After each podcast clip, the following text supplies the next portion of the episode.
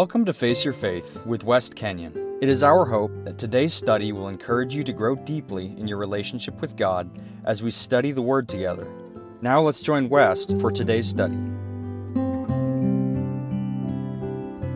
This week we are going to head into part two of Noah's Ark, or Noah and the Flood, and wrap up this truly amazing and sobering account. If you have not already listened to part one, I would strongly encourage you to do so before you listen to this, part two, as it will only serve to confuse you to go in reverse. And we left off with the warning that God has left us in His Word that it will be like the days of Noah, and then Christ will return. Unfortunately, I have heard entirely too many people state, quote, we are definitely in the end times because of the way things are going. And admittedly, I personally find that to be such an ignorant and arrogant comment to even utter. As we looked at last week in part one, we have no clue when the last day is, despite the fact that God says, When it is like the days of Noah, I will return. We have no clue, however, what it was like in the days of Noah. Absolutely no clue. So, how does this relate to Noah and the flood? Because we forget so quickly what God asked us to do as believers, we get wrapped up in wasting our time focusing on and discussing irrelevant things. God never asked us to discuss a potential for His return as if we somehow have a back door and personal inside knowledge from God's press secretary. It is completely arrogant and can only serve one purpose to pursue those comments, and that of having people look at us as understanding and oh so wise and oh so close to God. God did, however, ask us to be spreading the good news of salvation in Jesus Christ so that when He does return, we and others will be ready to go home, and that's it.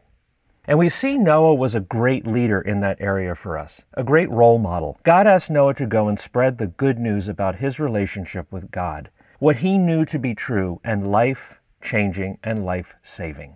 And while Noah was telling the world about God, God then requested that Noah build an ark. As we discussed last week, yes, a very bizarre request, mind bending, in fact, something that likely may not have even made any good sense to even Noah. Remember, just because you are asked to do something by God does not mean you are understanding of it, and precisely why God calls us to believe by faith.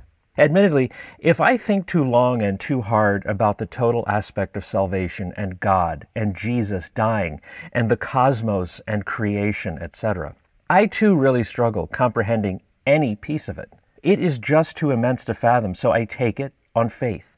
Keep in mind, God didn't take Noah aside and send rain down in the spot where he was standing and let a little pool of water build up around his feet to give him an idea of what it would be like.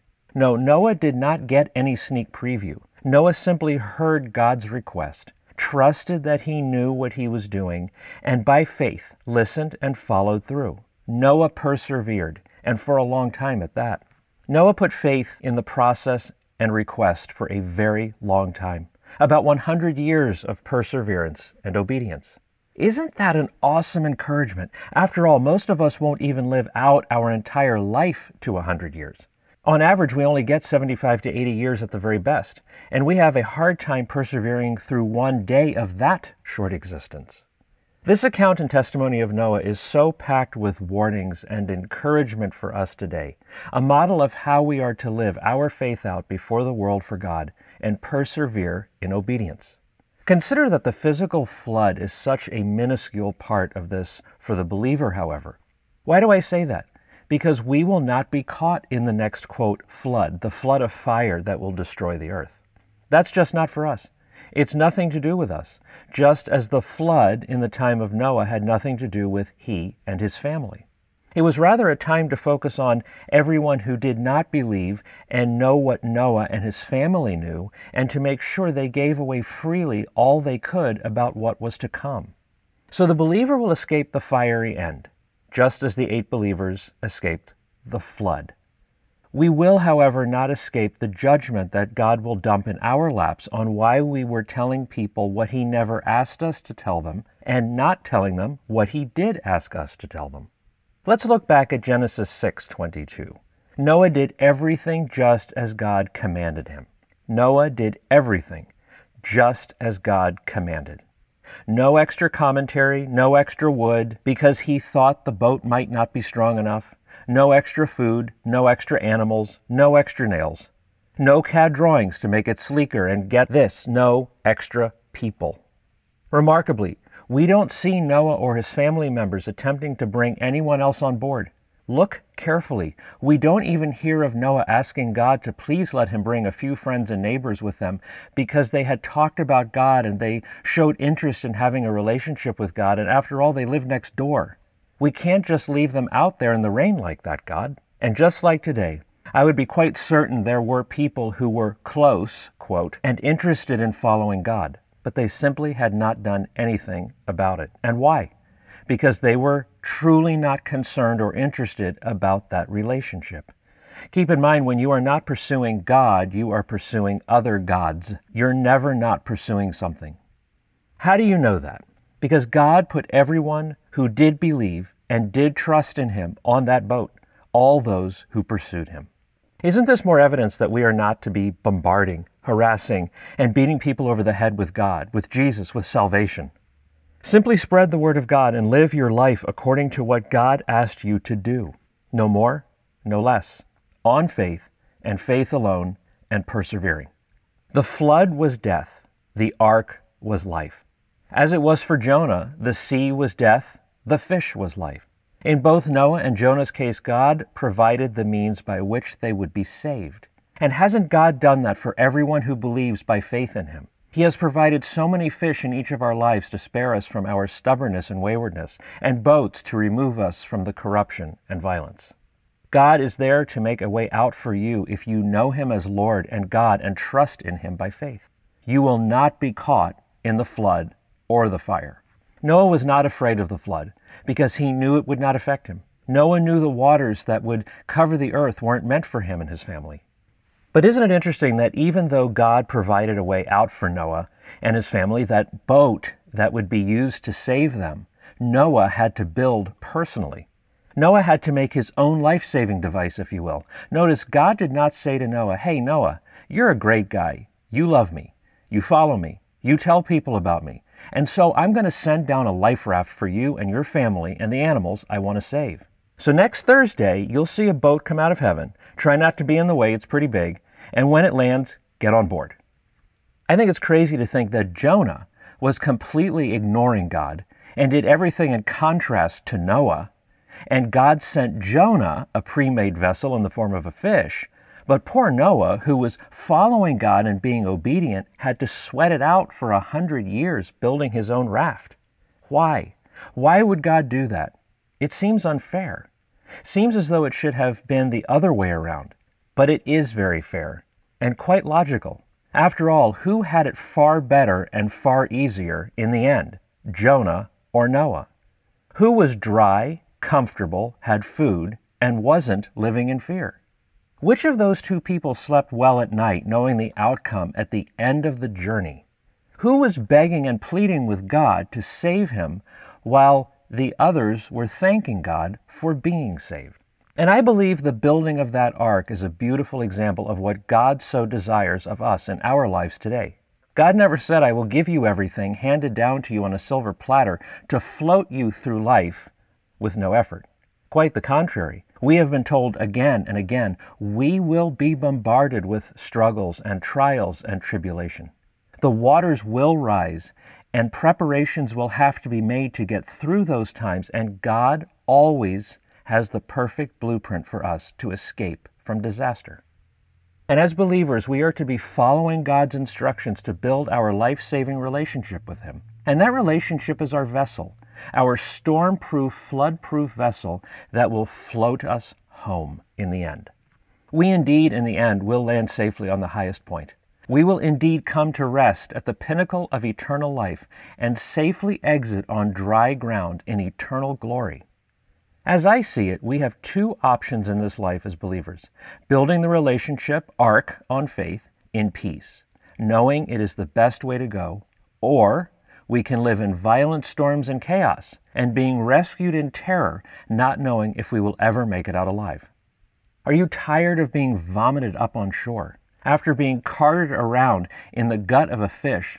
Or would you prefer to be secure, safe, and confident in God and exit on dry ground following His directions? Life is not what we expect, and often not what we want. Most of us, if not all of us, don't feel we are put on this earth to spend a hundred years building something, and especially something we don't have a say in. And bigger than all that, more than likely being persecuted for doing it. Again, if it's too much for you, you can always go the route of Jonah. Don't forget, Daniel too was put in a quote box with a quote storm, a storm of lions, and all because he trusted God on faith and followed God's directions that he would not be harmed. Isn't it great how God shows his love and mercy on each of us in our own unique ways? Each one of us gets a slightly different treatment that suits our temperament and situation best. God knows exactly what it is that we need in order to grow. Consider it pure joy, my brothers and sisters, when you face trials of many kinds. Are you living on faith? Are you taking the plans God gave you and following the directions exactly as He has given them to you? If you are, and if you do, you will float above the storm and end on the highest heights.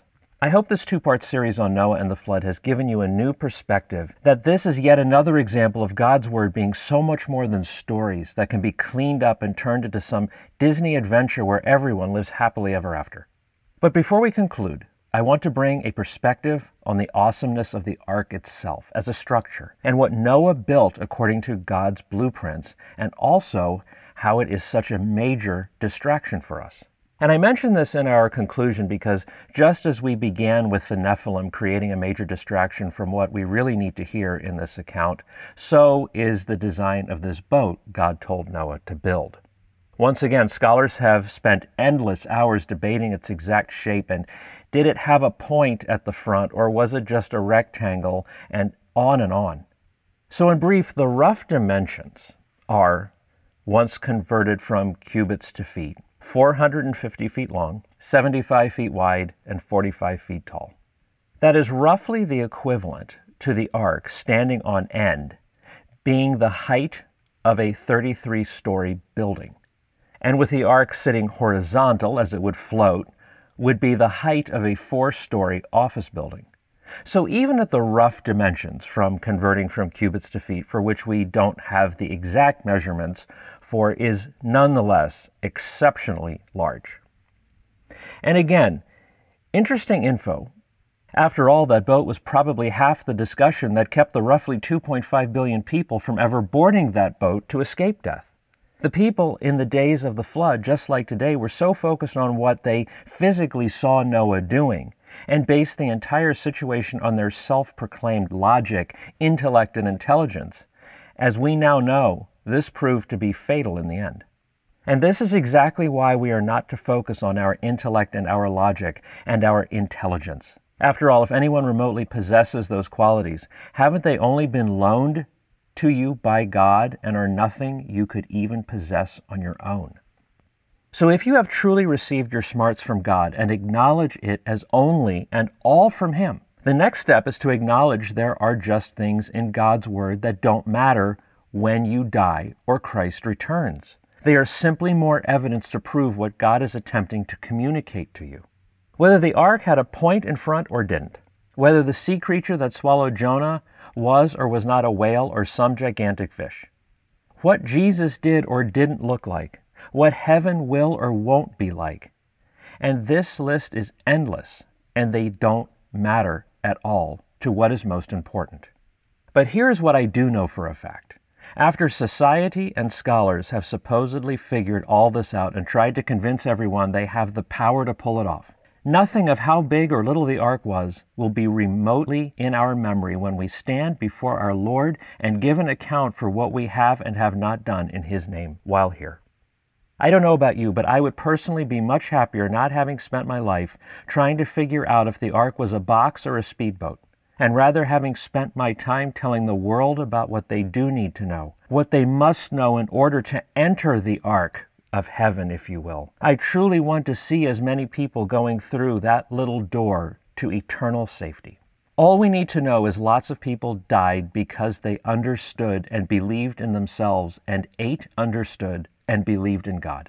I believe that not even Noah cared what the boat looked like or how it would float or not float. He just trusted that God knew what he was doing, and he did it. Isn't this absolutely stunning example of someone to take notice of and learn from? Again, this had nothing to do with a boat.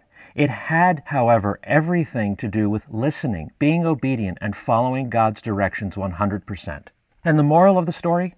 When we do listen to God and not try to figure it all out with our supposed wise minds, and simply say, Yes, Lord, here I am, and I will do just as you asked, we are saved. We get to live, we get to see the newness of life and life eternal. This is the story of Noah and the flood. It has nothing to do with the boat. It has nothing to do with rain or flooding. It has everything to do with obedience, following directions and trusting. Everything to do with faith. And on the flip side, what happens if you don't have faith and don't do what you were asked to do? The rain and flood were only a simple tool God used to do his work. The boat was another simple tool God used to do his work. God destroyed and God saved. He took life away and he preserved life, and all based on who focused or didn't focus on him. Let's stop focusing on the could haves and the should haves and the mights and the maybes. That again gets people killed. Let's instead start focusing on the is and isn't, will and won't be. It is fun to consider what might have been. I do believe that. It is very much so, but that cannot take up the significant portion of our time. And it is definitely not something to ever argue when it comes to someone's future in this life and death situation we are living in right now. I know, or hope to believe, that you would never stop and assist someone who had been shot and question them and theorize over why they were shot or how it might have happened or how it shouldn't have. I'm assuming you would not even think about that and simply pour yourself into helping them to stay alive until help arrived. And that is exactly what I believe God expects of believers today. Our job is to care for those and assist those who are bleeding out from not knowing Jesus as Lord and Savior, and to assist them for as long as they need or desire assistance until help, God, arrives to set them free once and for all. No, we did indeed not cover the rainbow, another major component of this account, but I will make that a separate topic in the not so distant future, as it is again a message unto itself. Let's pray. We thank you, Father, for this time in your word. It is truly amazing to see what you have left for us, your living and breathing word of life. Thank you for giving us the big picture and details, but help us to not get so illogical and arrogant and remotely attempt to figure it all out. Help us to take your word as a warning, as a comfort, as a guide on what it is you need us to do and focus on, not a time of keeping our head in the clouds and missing your blueprint for our lives. Father, help us to trust you for exactly what you said and grow in our desire to simply follow you and take you at face value. Forgive us for our constant shortcomings as we attempt to be right and argue our points of contention. Forgive us of our stubborn ways of trying to be the one to figure you out so we can be looked up to. Forgive us for not always pointing everything to you and help us to stop attempting to get the spotlight on us. Thank you inasmuch for your amazing grace and forgiveness and your mercy in loving us so much that you contend with our arrogance and deficient intellect. Thank you for setting those free who choose to follow you and love you. Give us encouragement and press on us the desire to simply tell the world about what's next and help us to be real and very authentic in how we live our lives in the sight of everyone in humility and boldness. And now we ask all of this in the precious name of our Lord and Savior, Jesus Christ, who was, and is, and is to come.